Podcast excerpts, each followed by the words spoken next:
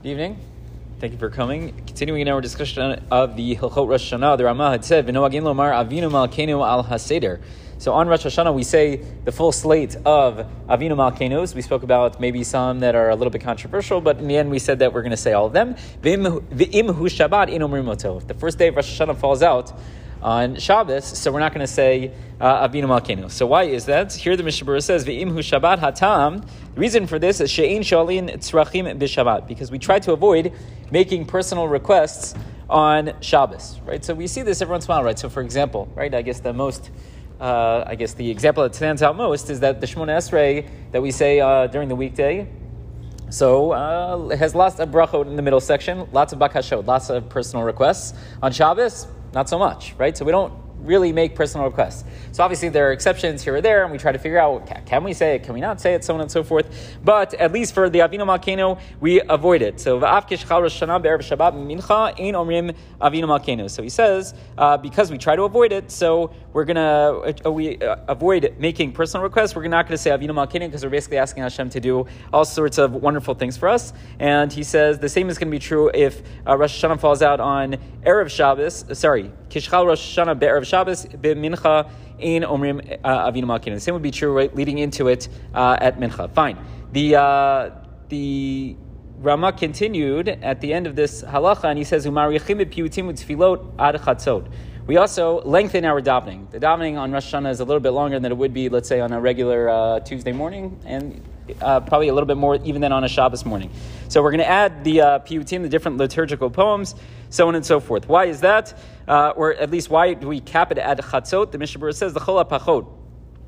Uh, we say up until chatzot, but that's at least. Really, you could go beyond that. But he says, "Ve'im chal b'Shabbat." If it falls out on Shabbos, so ein la'arich yoter mechatzot. You shouldn't go beyond chatzot because we want people to make sure that they can say uh, kiddush. V'chol yachol arich. But if it's a weekday, you could go a little bit uh, beyond that. And he says, "Bamed dvarim amurim." When are we talking about how it's ideal to go ahead and lengthen uh, the davening? So don't get upset, by the way, this year when we go uh, a little bit longer, right? Don't get upset. Like, hey, uh, why are you doing this? We have a uh, good reason to, but. He modifies it. He says, "Bamed dvarim amurim b'piyutim u'tfilot." That's if it's the actual davening itself. Ava b'nigunim in laharich. But if it's getting schlepped out because you're choosing uh, really slow tunes or you're repeating and all this other stuff, he says that's not necessarily ideal. It's not saying you can't do that, right? But you have to weigh uh, everything. It, you know, what is the cost-benefit uh, you know analysis over there? If you're going to lose the whole crowd because you're using a very stirring and meaningful tune for you, the chazan, so uh, maybe it's not worth it, right? So he says if you t- to say more things, right, or say things maybe not as many things but fewer things well, right? So taking your time to say it, so that's great and that's wonderful. Just to say the nigunim, just to make it uh, sound nicer, he says that's not necessarily so ideal. So we have to. Uh, figure out the right balance. One thing to point out, obviously more to discuss here, the Shari Tshuva just mentions that uh, you shouldn't think that, uh, okay, so we have these nice nice poems and the nice tunes and everything's good and it's wonderful. He says, so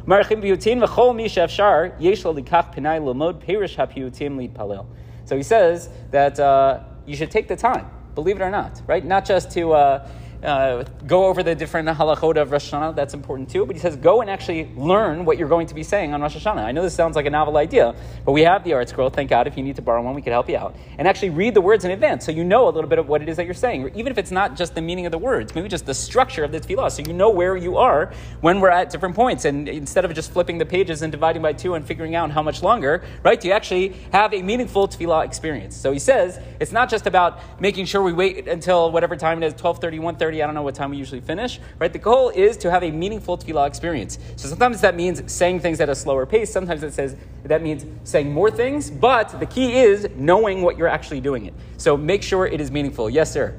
So the, when some places do Kiddush during davening, yeah. Because of what the issue that he brought up. So I was a little confused. Was he saying you don't have to be machzor about that with so Kiddush, or did he not? He says specifically Shabbos we should be careful, right? But he doesn't say make Kiddush beforehand. This is a big, big halachic topic, well beyond the scope of tonight's uh, discussion, right? Um, but uh, yeah, he's not talking in Kiddush, he's just talking about when is Shul going to end. So Shabbos, we're a little bit more machmir. He says if it's a regular weekday like uh, we have this year, so he says you don't have to be as concerned. But again, hachachamim v'rosho, the rabbi and the gabbai and the chazan, they have to get together, they have to figure out what makes the most sense, what's going to be the most meaningful, what's going to be the most inspiring tefillah experience that people are going to have. But we all have our own personal uh, responsibilities, so open up the machzor before you show up so you know what you're doing and you know what you're saying. Shkoyach. Rabbi Chanan ben Akash Amir, it's Kadosh Baruch Hu